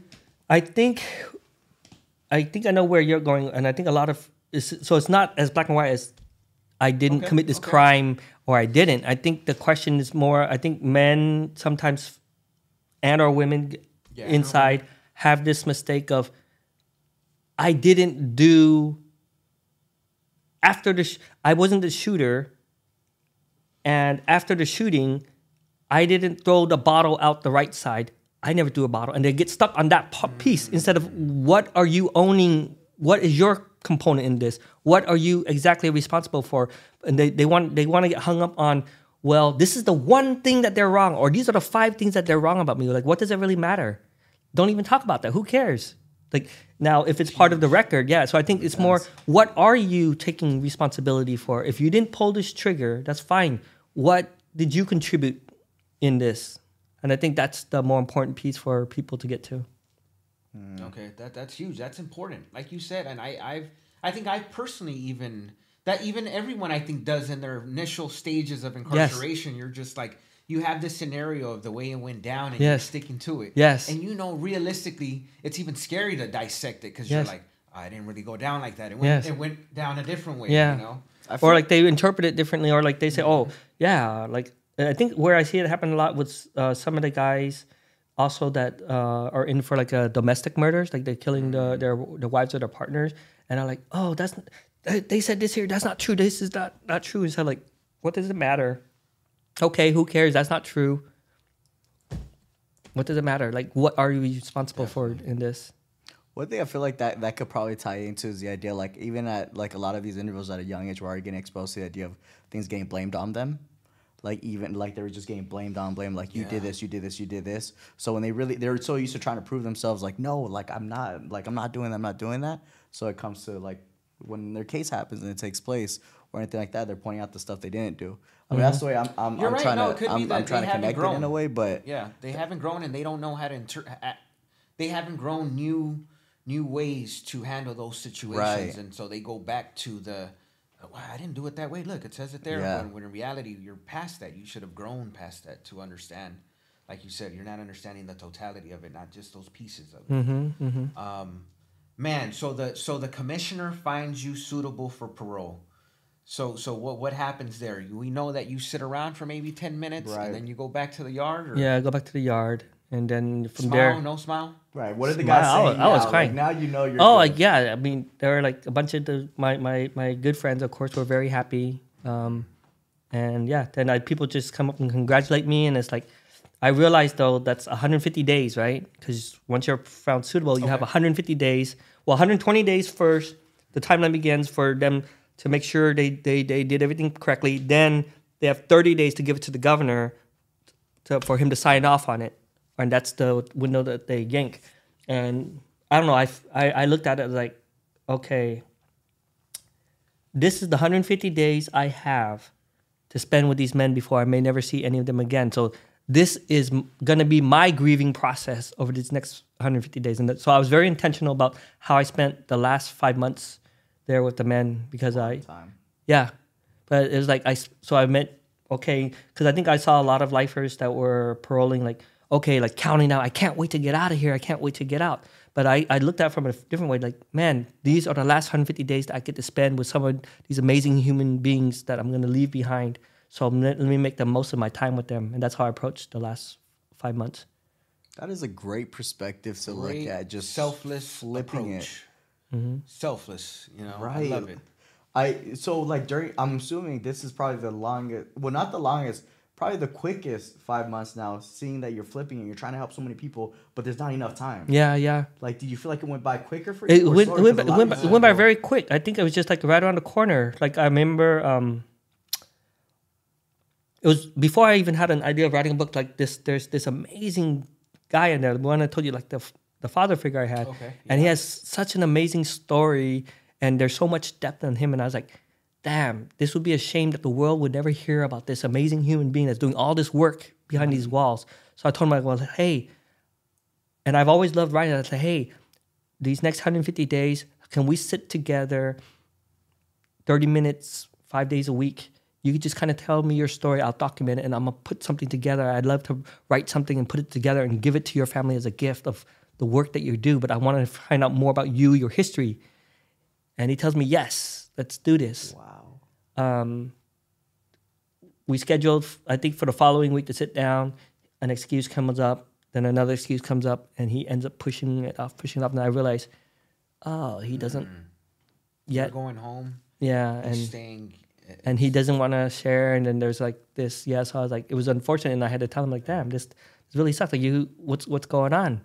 And it was like, but yeah, I knew, like, this is where our friendship is going its different ways. And yeah, so it was already basically on a timer. Mm-hmm, mm-hmm. Damn. So his story's lost. It's lost. Yeah. It sucks. And I tell people same thing. I've ran into a lot of lifers that, even on the last podcast I mentioned it. I was one of the youngsters that took it, and I used to see their youngster IDs and seeing a grown man in front of me, and I used to be like, I can never do this, come back to this place to, that'll be a slap in the face, you know what I mean? Like, mm-hmm. This guy was my age, and look at the gentleman that I'm looking at now who's 30 years older. Mm-hmm. He never got the chance, and I'm getting more than enough chance to come back and reintegrate and do what I got to do, you know? 5 months, quickest 5 months ever. Take us to your parole. When they walk you out, you give everything away, or however that went down. So, I didn't share earlier. I grew up in Provo, Utah, right? As I shared. Oh yeah. But huge Dallas Cowboy fan, right? That's all they showed. People were like, how you come a Dallas Cowboy fan? No, I was kidding. So you must be a Niner fan or a Redskin fan, or I'm joking. No fan. No. So my brother, though, is a diehard Redskins fan. That's just how we grew up, like, opposing each other. Mm-hmm. The day of parole that I went down to get my parole clothes, and my brother was like, okay, I'm sending you your parole clothes. What you want, jeans? You want this? So I open up my parole box, and inside it, there's a Washington Redskins, like, shirt. Yeah, so that's how my brother did it. Yeah, I paroled in a Washington Redskins shirt just for my brother, and he made me take a picture. So I took a picture, sent it to him. Yeah. And you Solano? Right? At Solano. So I went up north. Yep, up north. So I went to Sacramento Airport. I flew out there. So okay, funny story on this is leading up to it, I started researching, how do I get on a plane? And everyone's telling me, TSA is never going to let you on a plane. You don't have an ID. Right. And then I want to get on a plane. And, like, the guys around me, my group of friends, like, you need, like, my boss at work. Like, everyone was trying to talk me out of it. And I'm like, why is everybody so against me trying to get on a plane? Like, what's the worst they're going to do? They're not going to let me on that plane. I guarantee you, I'm still going to be the happiest dude in the airport that day. Or what's the worst they could do? Bring me into the back room and make me strip search me, or it's nothing new. Yes, nothing new, right? So why are you guys so opposed to this? And I swear to God, there were so many people opposed to even my family was talking about this. I was like, send me my old driver's license. I got that, and then and I had the prison ID. So when I got out, I went to TSA. Got to the thing, and I showed the guy, and I remember I kind of talk about it in the book, like the guy, when he's looking at it, he's like, can I have your ID, sir? And then I give him the ID. He's like, what ID is this? Because those old green ones, right, from the 90s? Back then, the height and everything, the little bars? I think so. I can't remember. It just looks like a prisoner ID, right? Really? Those old ones. And then I go, I just got out of prison. Here's my prison ID. And I give it to him. I go, I've done 16 years. I look at the dude. He looks like about 19, 20. He's probably 3 or 4 years old when I went in. Correct. Uh-huh. And he's like, oh, hold on. Let me talk to my supervisor. So he gets the supervisor. She comes to me. I tell her the same thing. Look, I just got out of prison after 16 and a half years. This is the only ID I have. This is my prison ID. This is my old driver's license. And she looks at me, looks at the ID, looks at me, and is like, welcome home. Let me right on through. Wow. My first tears of the day, yeah. Those were my first tears after getting out. So that's was huge. Flew amazing. From Sacramento into Long Beach, and my brother picked me up right there. My family picked me up. So was this your first time riding on a plane? No. No, okay. Did you have like a clear bag and everything with your property or the last? The only thing I walked out of because I had sent out my prison journals. Okay, so all your phone numbers were safe at home already. Yeah, just all the journals I had over the year. I had this little phone book that I still had with me that I carried, and I one of the things I did after my first hearing is I gave myself the gift of learning how to play a guitar. So I carried out my guitar, but everything else I left behind. All my CDs, all my stuff I left behind. So I only walked out with the guitar and my little notebook. Yeah, I remember sitting in the airport waiting for it to pick me up, for the plane to pick me up. Most beautiful sunset outside the window, and everybody's down on their phone. Nobody's looking up and noticing. I'm seeing like, what is this world out here? So interesting, yeah. What is this world? But that's the world I stepped into, right? And now I... Was it really that? Like, you were really looking at them and you're like, what are they doing? Like, no, because I'm seeing the beautiful sunset at Sacramento Airport, and everybody's just on the phone. Nobody is enjoying that sunset. And I go, oh, maybe it's just me because I'm coming out of prison, but I still enjoy the sunsets. That's so big. Man. Like, it makes me regret why did I not look out the window? Why am I not sitting outside right now? Like, because even then, it's a beautiful view being on a plane and being able to see everything, right? Mm-hmm. That's another thing in itself. But I just look, I'm like, oh, that's dope. But you don't realize this is your life. Like, you can take advantage of this. You can really enjoy this. Take it all in. Yeah, you know? People cannot do that. There's so many people that can't. And it's sad to say it's because they either grew up in a bad environment that led them to have to survive for what they had to do and things like that, that led to mistakes or led to, you know, situations that now they've reformed, they've redeveloped. Yeah. And it's just so empowering to hear that. But it sucks at the same time because now it's getting worse and worse. Mm-hmm. And everything. I'm sure you probably wanted to maybe ask someone a question or something, and that was an automatic kind of like red flag. You're like, do I even? Yes, I mean no, because even like when we flew into Long Beach from the thing, I saw this woman next to me. She was taking pictures of it, and it looked beautiful. I was like, oh man, I want that picture. I want to memorialize this, but I didn't know how to ask her for it. Like, what am I gonna say? Hey, can you send that picture to one of my family members? Correct. Like, this is their number? Yeah, like, no phone yet. Yeah, I don't have a phone. Like, phone, and then she'll be like, what do you mean, where's your phone? Like, why take your own picture? I didn't know how people were going to react. That's nuts. Like, you got an email? Like, I can email too. That would have been the response without a shadow of a doubt. It's like, you don't have a phone? Where's your phone? And then you get into the awkward discussion. Yeah. Awkward for them, not for you. Right now, I'm sure you know how to, like, yeah, I was in, this is what I'm doing now, right? Mm-hmm. It becomes easier with time. You meet up with bro. He sees you with the Redskin jersey. Right. You guys embrace. What's the deal? Yeah. Go to his house. Mom's is there.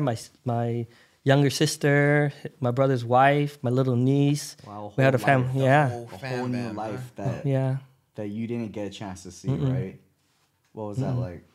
I mean, that was too, like, my little niece was the cutest thing. I was like, damn, look at this little beautiful little human beings. Like, reminds me of my brother when he was young with a girl. Oh, so yeah, that's wild. Cause like they started a whole family, like a wife, kids, and all that.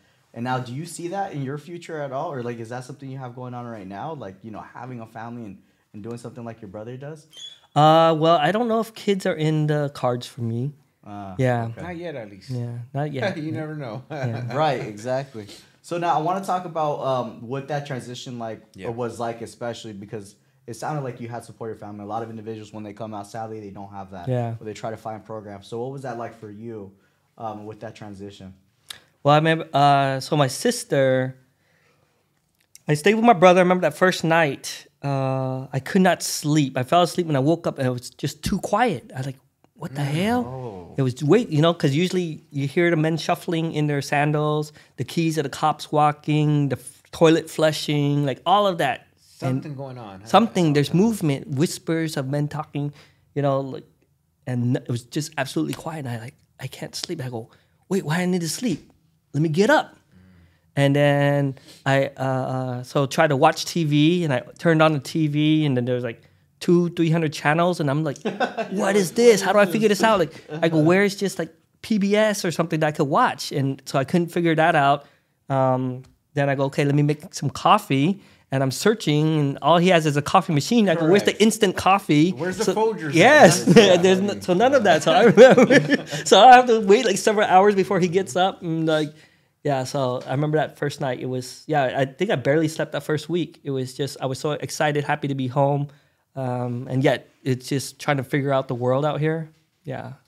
What, was there any disconnect between you and your family at all, those beginning weeks? Yeah. It takes a toll on everyone. Yes. Right? I would say, I think I tell guys coming home from incarceration all the time, I think your biggest challenge is rebuilding those relationships. Oh, man. Like, it's not, yes, there's the technology learning curve on the phones and everything else, but those could be taught. But I think the most important piece that's going to be the most challenging is rebuilding of relationships or building of new relationships. Mm.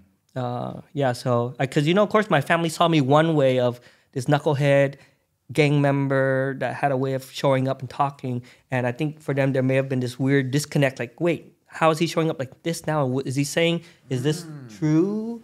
Is he a con artist or something? Yes. What is going on here? Yeah, so I think there was that until they just started seeing more. And then I ended up, because I can't remember, within like a month or something, I was like, wait, I think I'm going to go live with my sister. Mm. I think it was easier for me at the time to get to work and where I was for everything for me down there. Because I think, my brother and sister-in-law, like, talk about crazy, hectic schedule. They wake up, drop the daughter off at school. And at the time, they lived in Signal Hill. So it's like basically Long Beach. They drive down to Huntington Beach. She was going to private school, and then from there they go to yoga, and then they go to kids. That's exactly a lot too much. Yeah, to do. And then they go to the company, his real estate company, and running that, and then going home, and then they're picking her up, and then they do all these things, and eat dinner. It's like, and I just was just exhausted. Like, I guess it was just information overload for me, sensory overload. No power naps, no none of that in between the days. That's what I was like. Yeah. Don't you ever take naps? She's like, naps? What do you mean naps? So I think, and then so I moved in with my sister. It was such a pleasant surprise, because now, like, my sister, who I only knew as like, okay, this little girl, because me going in and out, and every time she's just a kid or a young adult or something, but now she's like a career woman, has her own nice apartment. It's awesome. A place with a gym and it's barbecue and a swimming pool and like all the amenities throughout the whole place, downstairs, places to eat. So this is like, I'm spoiled now, and I live with her, and just to see the beautiful, mature woman that she has become, and yet we can still have, and just being able to build that relationship and get to know her as a woman. Like, I didn't know her. It's like, man, I'm so proud of her. Yeah, you're right. It's a different error for both of you guys now, post-incarceration, and she's no longer a kid anymore. Yeah, so it was just being able to see that and being able to talk through, because I think she also went to therapy to grieve my father's death. I was going to ask about that. So her and I could have, like, whereas my mom never has. So she can't, my mom read my book up to chapter 3, and she's like, I can't read anymore. And she never touched it again to this day. And she can't talk about my father. So I remember even when I was writing, I go, do you remember when Dad did this? Why did this happen? And she talks a little bit, and then she's like tears up, and then she shoves it away and doesn't talk about it. I don't think my brother's ever formally grieved my father's death. So he like when my grandfather was in the hospital, I could see my brother. He goes in, and his body's tensed up, and I'm sitting in the hospital all day, okay with it. And I saw my brother's like very uncomfortable. He's like, I hate the hospitals, and I hate being in this place. And I was like, it just takes me back. Like, damn. So each of us have our own journeys and our own things to resolve. Right.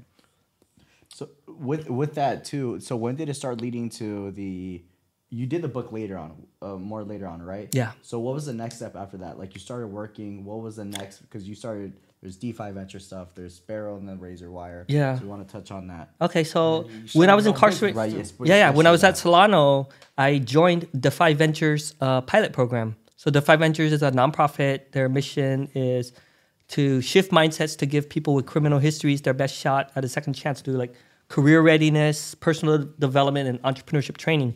So I remember when they launched the pilot program at Solano, I'm like, entrepreneurship, personal development, that's all me. Let me join in. So I joined Defy while incarcerated. I paroled before I pitched my business.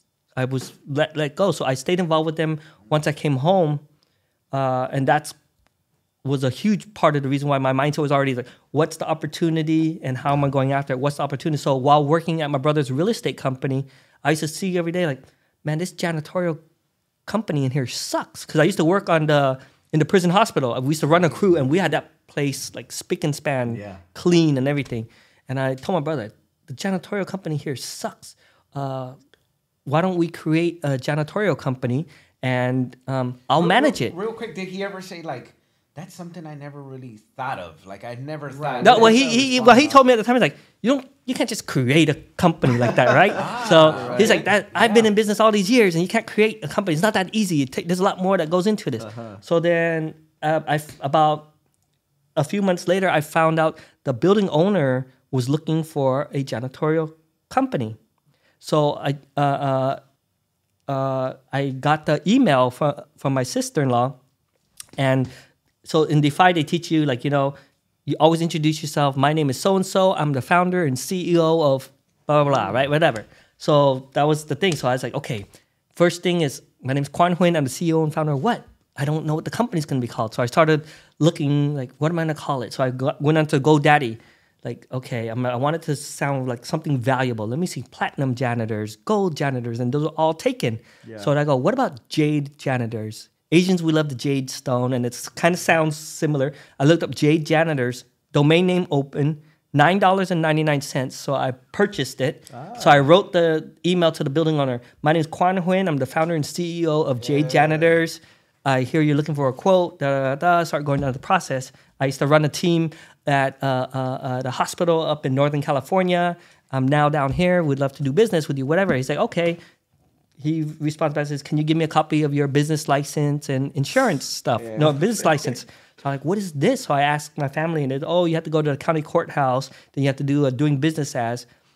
I went that same day, put it in the county courthouse, like, and I went to the city of Fountain Valley. I remember the city of Fountain Valley when he said, what is your name?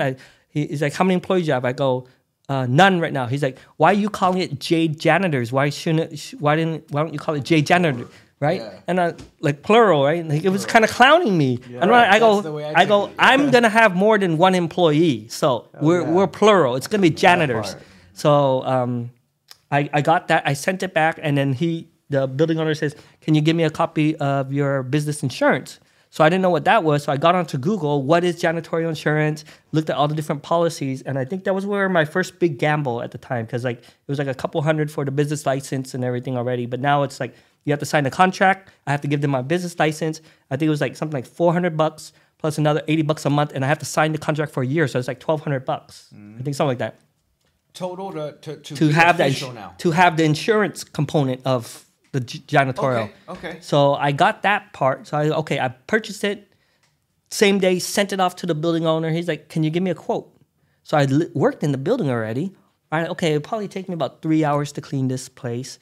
I'm going to bring somebody in. I'm going to pay them for 4 hours of work. This is what I'll pay them. This is the margin I want. I sent the quote, and he said, can you guys start Friday? So that's how I got my first contract, yeah.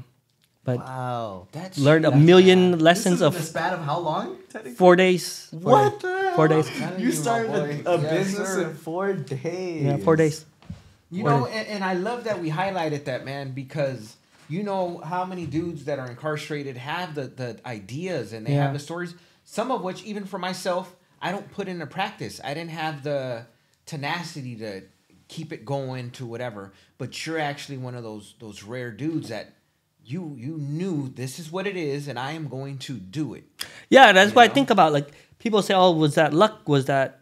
I think it's a mixture of both. There's opportunities because at any time I could have walked away. Whether it's not even writing that first email, when he asked for the business license, when he asked for my insurance, I could have like, $1,200. This is not worth it. And then I'll be that guy talking about, "Oh, I thought about building a janitorial company back in the days." But never go through with it. I'd rather be the one like, hey, I tried it. I failed here. I mean, like when I first started a company, we messed up so many things, learned so many lessons. Yeah, I mean, he said, can you start Friday? Me and my eagerness said, yes. I should have said, nope, let me get the right person in place. Let me start at the beginning of the month. You know, how did I do invoicing? I had to learn all of that over the years. But yeah, I mean, company's still running to this day. Yeah. It's amazing. So 6 employees, 4 of them are also formerly incarcerated. My best workers, I tell everybody about by far. Yeah. So. I mean, during the pandemic, a highlight I'd like to share is that I was turned down for the PPP loan because of my criminal history. Oh, man. So sorry, say that again, because what? Because of my criminal history. Like on one of the questions, it says, are you on parole have you been convicted of any felony? I had to check yes, and it grayed out. I couldn't continue. So I can't remember how people found out, like CBS Money Watch, then CNN reached out to me, and then PBS NewsHour, like all of them. And then suddenly the ACLU reaches out and they said, hey, did you get turned down? Can you show us the paperwork of your company? Automatically turned down? I mean, those people reached out to you just... Did you start throwing some stuff out there? I can't remember exactly how they found. Like I did post. That's huge, man. Yeah, like man, I got freaking turned down. I think Defy Ventures, since I was working with them at the time, they also put it out like this. So then Defy actually became the lead plaintiff in a class action lawsuit against the SBA, and we submitted on behalf of all small business owners with criminal histories, and we got that language changed. So.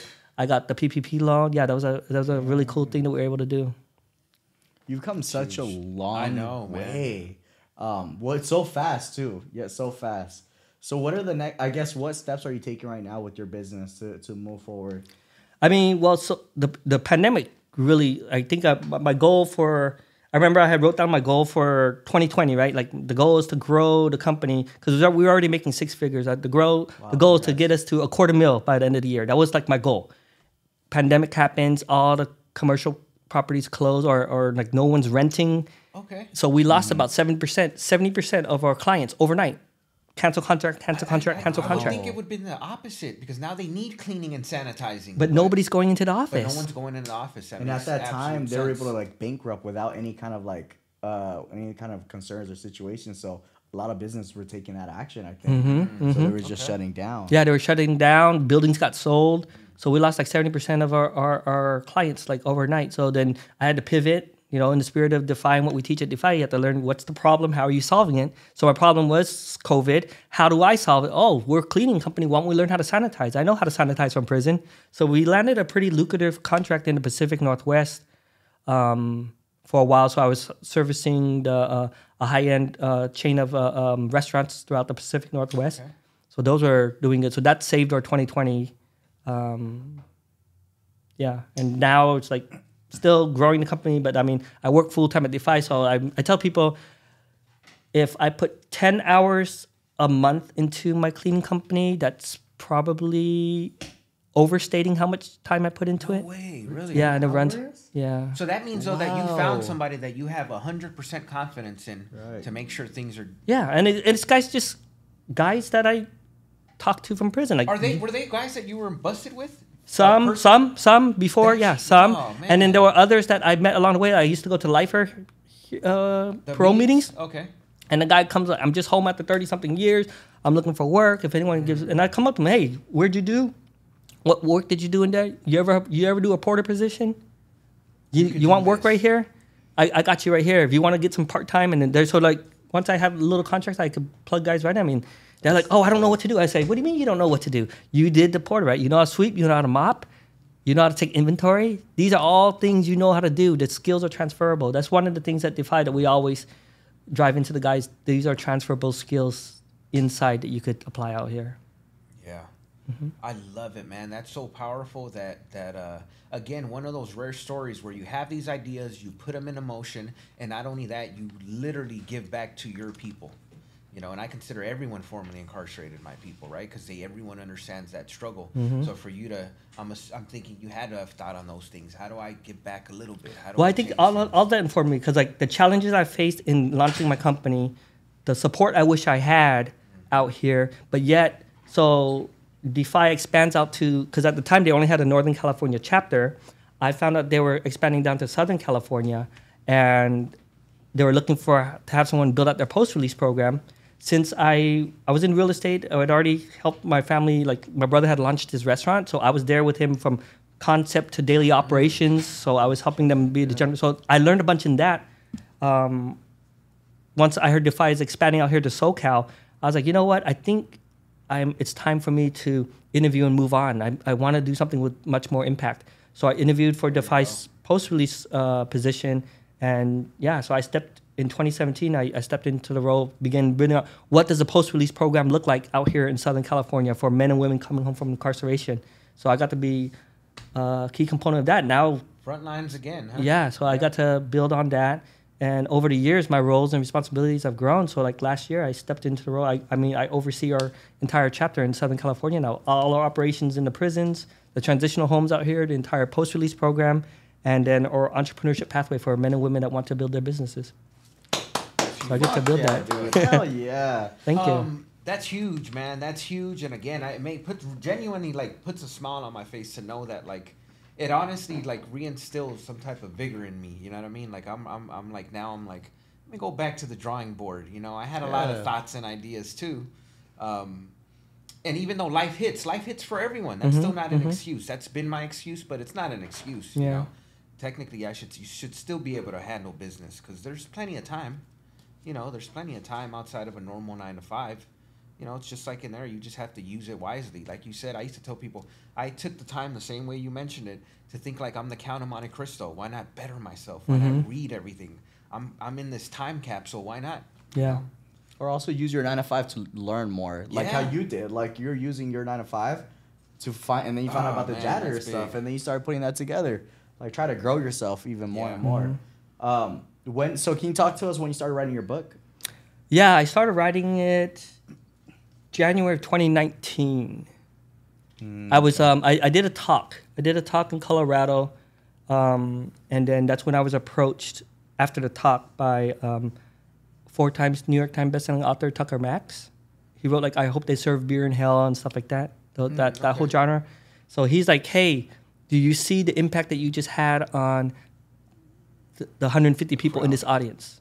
What if I told you I could help you scale that out 10,000 times, 100,000 times? Do you want to make that type of impact in the world? I'm like, yeah, like how?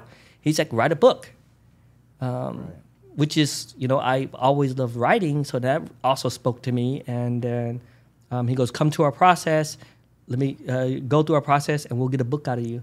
So I remember that I agreed at the time. He was sending me stuff to read, and to leading up, like, okay, who's your target audience? What are you gonna do? And he put in all of that, and I think about a month up until flying out to Austin to begin writing, I messaged him on Facebook. I was like, hey, I read everything that you sent. I don't think I have a book in me. I don't think I could do it. I don't know who I would write it for. I don't know who I could help.